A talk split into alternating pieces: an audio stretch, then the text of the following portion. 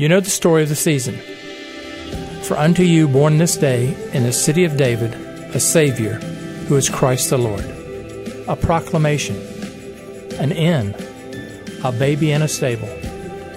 But what came before that historic night? What connected that night and the years people had awaited it? A promise. A promise that though our sins separated us from a holy God, the Lord Himself will give you a sign. Behold, the virgin shall conceive and bear a son, and shall call his name Emmanuel. Emmanuel. God with us. He did not let us remain apart from Him, but loved us to the point that He sacrificed. He came. He made the way for us to know Him, so that we could in turn reflect Him to a lonely world.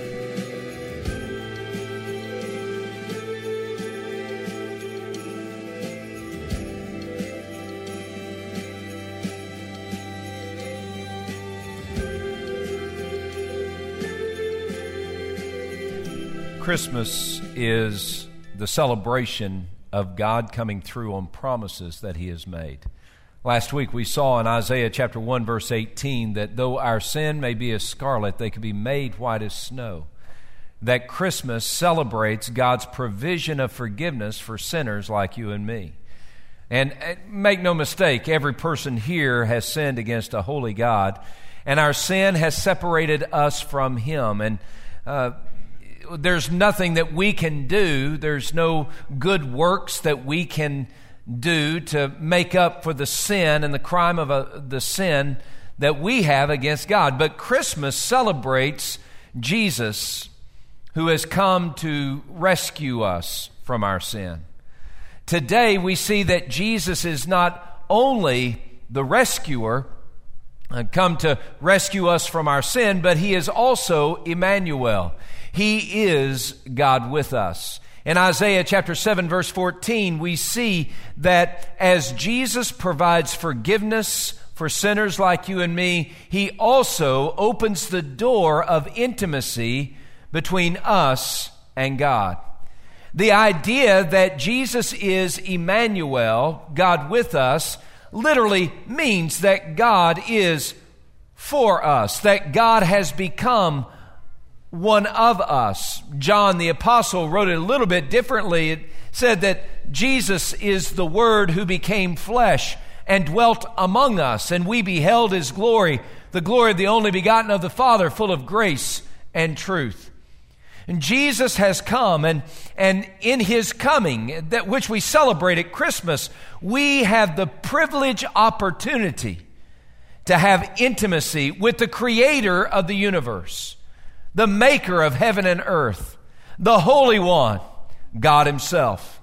And so, as we have gathered here today, it's my hope that we would be captured by this promise of intimacy, which we celebrate. Christmas celebrates the promise of intimacy with God. As Christmas celebrates what God has made available to us. He's made Himself available to us. We're going to be looking in Isaiah chapter 7. And, and if anyone needed intimacy with God, it was King Ahaz. In Isaiah chapter 7, we see that Ahaz, who was the leader of Israel, the king over Israel at the time, Ahaz was in a pickle. He was in a bind. There were two kingdoms that were uh, sandwiching him and threatening Israel. These two kingdoms had surrounded him and, and they were ready to pounce. And Ahaz found himself in this pickle and he didn't really know what to do, but God sent Isaiah to Ahaz. Uh, and he, he through, uh, God through Isaiah made a promise that there would be deliverance for Ahaz, and the sign of that deliverance would be the birth of this baby born of a virgin uh, named Emmanuel. Well, sadly, Ahaz determined that he wasn't going to do it God's way. Uh, he decided that he was not going to take the illogical approach of believing that God was going to bring forth a baby from this, this uh, uh, virtuous little woman. He, he, he said, I'm going to do it my way. And, and that ended up in catastrophe. But as we look at Ahaz and his need for deliverance and rescue, what he really needed and what Israel really needed was the uh, awakened, alive, right now presence of the living God. And that's exactly what we need. If there was another story that would help us understand the need for intimacy with God, it's Joseph. Certainly, we could have looked at Mary, but if you look in Matthew chapter 1, you see uh, that Joseph found out that Mary's going to have a baby and that he wasn't part of that equation. And so, he being a just man, being wanting to uh, be uh, um, kind to Mary and, and not shame her publicly, he determined he was going to put her away privately. And he was captured in the betrayal and the, the confusion and the chaos. He, he needed something to break through to comfort his heart and to give him strength and courage. But the one thing he did know is that he and Mary weren't going to be together. And then an angel came. And that angel spoke to Joseph. And the angel said to Joseph, You need to take Mary to be your wife because what's happened to her is of the Holy Spirit. God did this. She's going to have a baby, and it's God's doing. And and and and Joseph uh, she's going to give birth to a son and you're going to name him Jesus. And we, we know that Jesus is the name of the deliverer, the one who would rescue his people from their sin. And all this would happen, the angel told Moses, so that the scripture in Isaiah 7 verse 14 might be fulfilled, that a virgin would conceive and give birth to a son and you'll call his name Emmanuel, which is God with us. The beautiful picture of this passage, both in Isaiah 7 and in Matthew chapter 1, is that Christmas that we celebrate here is not just about God. It's not just uh, uh, another story about who God is. It's, it's not just reading uh, uh, the letters and words on a page about God. It is truly God coming alive into our existence, into our realm, into our world. It's God saying, I, I don't want to just be a story re- you read. I want to be the maker of your story. It's not just that, that, that he wants to uh, be the subject of a, of, a good Christmas tale. He, he, he, he wants to, to actually be part of our story today. And, and that's why Jesus came and, and, and, and, and lived his life and, and died on a cross as payment for our sin and was raised from the dead to give us new life through faith in Him, so that we might be made brand new, so that we might have immediate intimacy with the living God. Today, we celebrate Christmas because Christmas takes us into the very embrace of God. You know, so much of Christmas is about God and about Jesus. And we sing songs about God and about Jesus. And, and, and, and we hear the stories about God and about Jesus. It's like the shepherds who kept watch over their flock that night that Jesus was born and the angel appeared and said, Don't be afraid, I bring you good tidings of great joy, which will be for all people. For unto you is born this day in the city of David the Savior, which is Christ the Lord, and this will be a sign to you. You'll find the babe wrapped in swaddling clothes lying in a manger, and suddenly the whole sky was filled and, and burst forth in the brilliance of a multitude of the heavenly host, praising God and saying, Glory to God in the highest, and on earth peace, goodwill toward men. Can you imagine that choir? Can you imagine that song? Can you imagine that praise? But please understand, the angels didn't show up in the sky that night so that the shepherds might be entertained. The angels didn't show up in the sky that night just so that the angels, uh, so the shepherds could get a good uh, lift from a neat little song in the perfection of harmony and melody and instrumentation. No, the angels showed up in the sky that night to praise the God who had brought Jesus, Emmanuel, into the world. The angels showed up that night to bring praise to God. And when the shepherds heard the song, they were inspired by the song. I'm sure they enjoyed the song. But the song was not enough for them. And it shouldn't be for us either. The song is never enough. The song is great. The song is glorious. The song is marvelous. But if the song is all you've got, you've missed out on intimacy. You see, the song is about God. But the shepherds, they didn't need just another song about God. They needed Jesus. And as soon as the last light in heaven faded, as soon as the last angel went his way, the shepherds left and they went to find Jesus. And friends, that's why we're here today. It's not to listen to another song about Jesus. It's to actually encounter Jesus and be changed by that encounter. It is intimacy.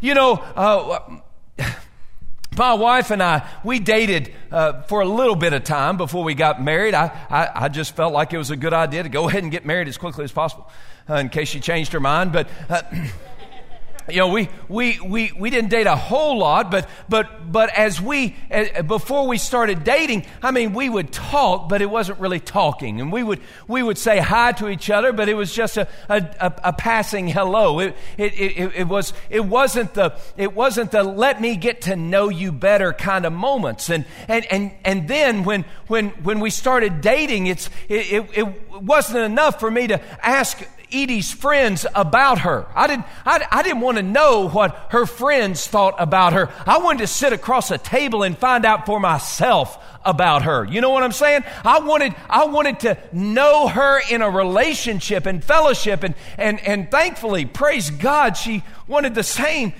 with me. It's unimaginable and unthinkable, but she, she wanted to know me too. And, and, and, and because of that, no, we, we found friendship and, and, and, and intimacy. And, and that's the way it is with us as we've gathered. It's not enough. I don't even know what time it is. I'm just going off. But I, oh, by the way, uh, so here's, y'all can help me, all right?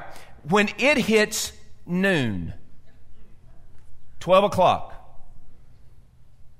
Rusty, will you stand up? You can just stand up, sit back down.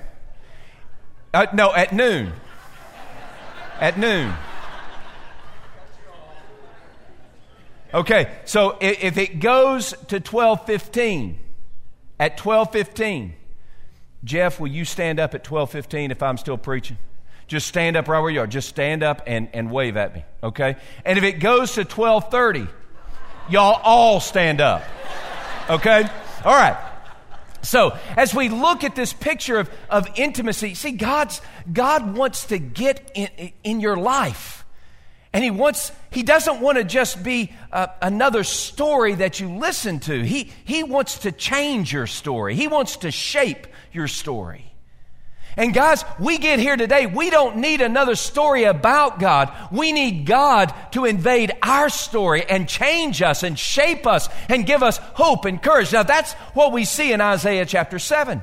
In Isaiah chapter 7, we see that God does things in intimacy with God that He promises through Emmanuel, God with us. Uh, he makes available to us as followers of Christ. And, and that intimacy with God chases away fear. Intimacy with God chases away fear. That's, that's one of the beautiful pictures of, of, of, of, Christmas is that we need not live in fear any longer. Why? Because Jesus has come. He's invaded our life and He's chasing away our fear uh, with, with uh, Ahaz. Uh, Ahaz was, was all wrapped up with this idea of, of how that uh, these two kingdoms were going to overthrow Israel. And, and God, God said, look at verse, look at verse 4. God said, um, uh, got to put on my specs. Uh, verse 4, he said, he said, now take heed, be quiet, do not fear or be faint hearted. he said, he said, look, take heed, Take heed of what? Take heed of who God is. Stop focusing on all of these things, all these kingdoms that are around you, and focus in on who God is. Uh, stop, stop being consumed with the idea that your ferocious monsters are bigger than the God who made the universe. Take heed. Take heed of the promise of God. If God says He's with you, He'll be with you to the very end and He will protect you and hold on to you. Uh, uh, just take heed. Take heed and, and, and, and be of courage and don't be afraid. You see, when God is with us, when He is with us, that intimacy with Him chases away our fear. Now, we know this to be true in our, in our own experience in life. Even as a young boy and, and I'm sitting in my room and I'm scared in the dark and the dark is swallowed up and I'm having a nightmare or, or bad thoughts about, um, uh, uh, you know, boogeymen and, and, and, and monsters and ferocious things like that. I, I, I, even as a young boy, I cry out and I ask for, for mom and dad to come and, and, and they come into my room and they wrap me up in their arms and the fear subsides. It doesn't subside because any of the circumstances change. It subsides because I am safe in the arms of my dad. I'm safe in the arms of my mom.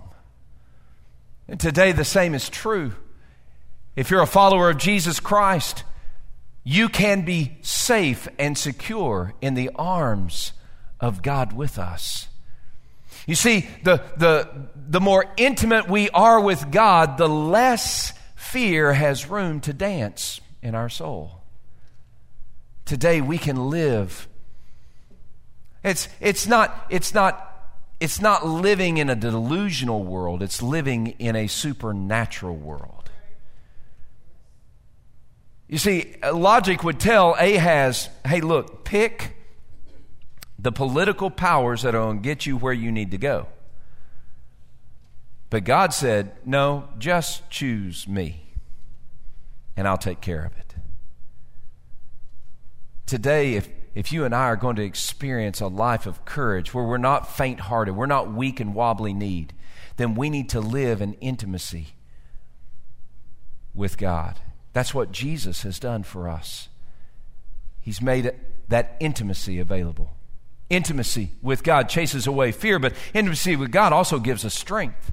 It gives us strength to stand. You look down in verse 9 and, and what, what uh, what God told Ahaz through, uh, through Isaiah. He said, in the last part of verse 9, he said, If you will not believe, surely you will not be established. Uh, say it a different way, uh, a, a more literal translation if you do not stand firm in your faith, you will not stand firm. Now, I want you to hear that. If you do not stand firm in your faith, you will not stand firm. If you don't stand firm in your faith, you're going to be weak kneed. If you don't stand firm in your faith, you're not going to have strong, uh, the strength to stand in the day of difficulty and trial. Now, we all need strength. But what, what's really confusing is when, when, when we need strength, what we do is we look to ourselves. In fact, uh, Edie and I were in a store the other day and we were walking around looking for a present and, and there was this coffee cup and a lot of bunch of stationery and stuff. And on the coffee cup it said, follow your heart. Don't. Bad idea. That's a sure way to saturate your soul with weakness. Follow your heart. No! Stop it! Don't do it anymore. Don't follow your heart. Your heart is deceitful. Your heart takes its own advice, and its own advice is bad advice. Don't follow your heart. Follow God. Follow Him. And many times when He speaks, He speaks in a way that's contrary to what your heart is feeling. Follow God anyway. We need to. Fo- oh, thank you. Is it? Is that's how you didn't even stand up. There, it's noon, high noon, right there. All right, Jeff, you're next at twelve fifteen. I'm expecting to go till twelve thirty, but anyway, God gives us strength, and we know this when whenever whenever I would face a difficulty all by myself, man, I, I, I it's, it's scary, isn't it? I mean, that's, that's a frightening thing to, to face something all by yourself. If you're a real man, you know, you say, oh, I can handle it. Oh, stop. when Edie and I got married, I mean, that made it better, right? I mean, uh, she and I were together, man, we, we could we could hold hands while the troubles happen, but here's the problem with that. Even with she and I together, it, it's still more than we can handle. You know what I've learned? I've learned that every day is more than I can manage. Every day. And I wake up in the morning knowing that the day is going to be too much for me. But I live in intimacy with the one who can handle it. God with us. So we need to live in fellowship and intimacy with God, made available to us through Jesus, so that we can have strength that we need to stand. But we've got to trust him more than we trust ourselves. We got to trust him more than we trust our friends. Think about Joseph. Joseph had all of his friends and his family saying, Now, now Joseph, we know you're a good man. Put, put her away privately, do it quietly, but put her away. But God came and said to Joseph, Hey, listen, don't put her away. This is my plan. You need to follow my plan. Now, logic would tell Joseph, put her away. But God said, don't put her away. And Joseph found life and strength to do what, do life God's way. And he said yes to God and no to logic. It didn't matter what his friends said. It only mattered what God said. It didn't matter what his heart said. It only mattered what God said. It didn't matter what, what his neighbors were going to say. It only mattered what God has to say. Listen, that's the, the way we live our life and find strength for every day. That's how we live in intimacy with God is we just do what God says and we'll be strong. If we stand firm in the faith, then we will stand firm. But if we don't stand firm in our faith, then there's no way we're going to stand, especially in the day of difficulties. Intimacy chases away fear, intimacy gives us strength. Finally, intimacy sets our life right. Intimacy with God sets our life right. Had, last night I was watching Grinch with my girls. And y'all watch Grinch? Did y'all see it last night? I, am talking about not the animated t- part, but the Jim Carrey thing. Um, I really love the Grinch. Love every aspect of it. it was while I was watching it, though, I realized that, that the Grinch is a picture of believers, followers of Jesus, who have blocked intimacy with God. You look at the Grinch. He began down in Whoville, but because of bad behavior of some other people, and because he felt bad about himself, he isolated himself from the people of Whoville. And as he camped out up on top of that mountain, and as he lived his life up there in isolation, except for a dog that he mistreated, the Grinch became cold and bitter and mean. And his life was turned upside down, not by his circumstances his life was turned down, turned upside down because he was living in isolation, all alone. His heart had shrunk. Now, that's the way followers of Jesus get. When we don't like the way life is going and we try to navigate life on our own, when we decide that we know better than God how life is supposed to happen, and when, when we determine that, that our way is better than God's way, we block our intimacy with God. We, we, we put up this barrier, this wall. It's called pride, and, and we know that pride is the essence of all sin. Pride is the root that gives fruit to every sin in our life according to Scripture. And, and, and, and we know that it's pride in us, and, and, and that pride uh, awakens in us as followers of Jesus. And, and even though we, we know that we need God, uh, we treat God like a step and fetch it boy, like, like the Grinch treated the dog.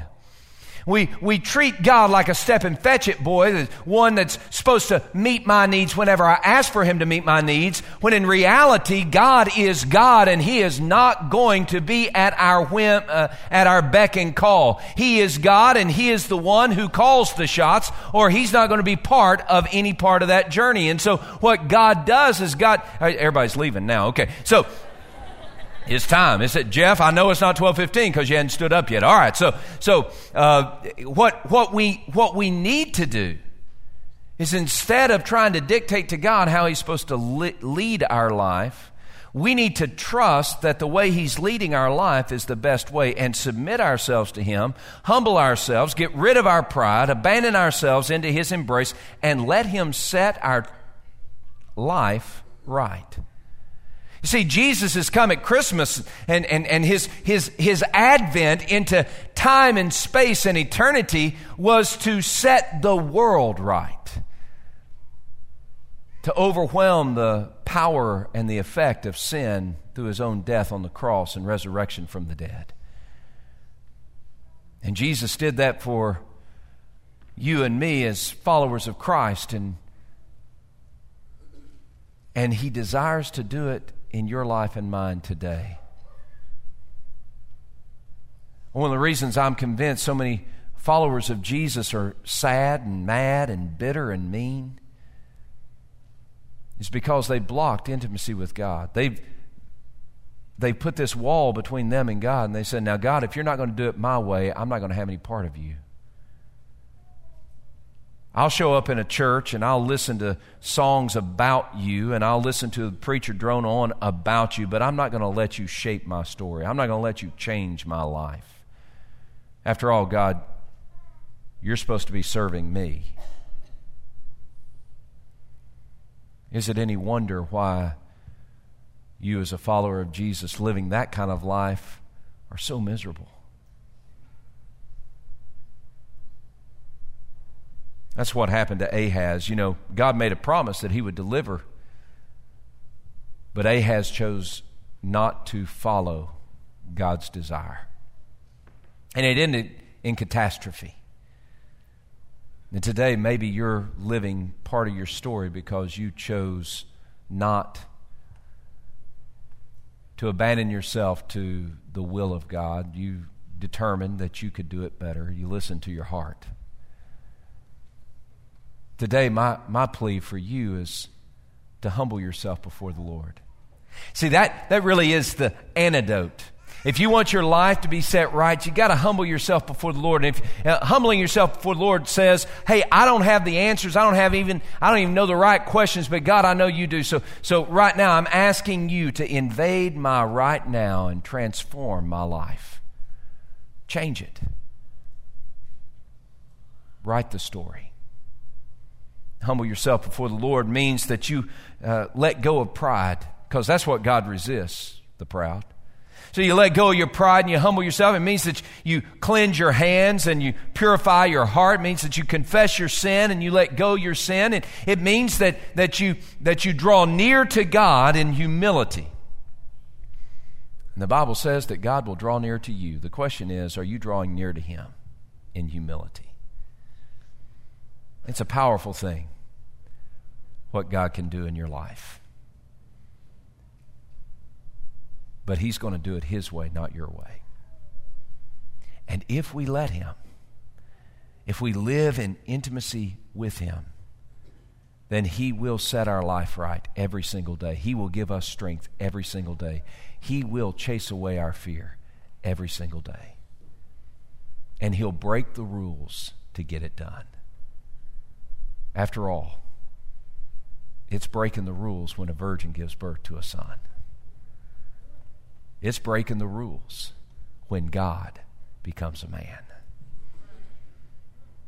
It's breaking the rules when God, who is man, lets himself get killed. And it's breaking the rules when God, who is man, who is killed, is raised from the dead. God's ready to break the rules for you.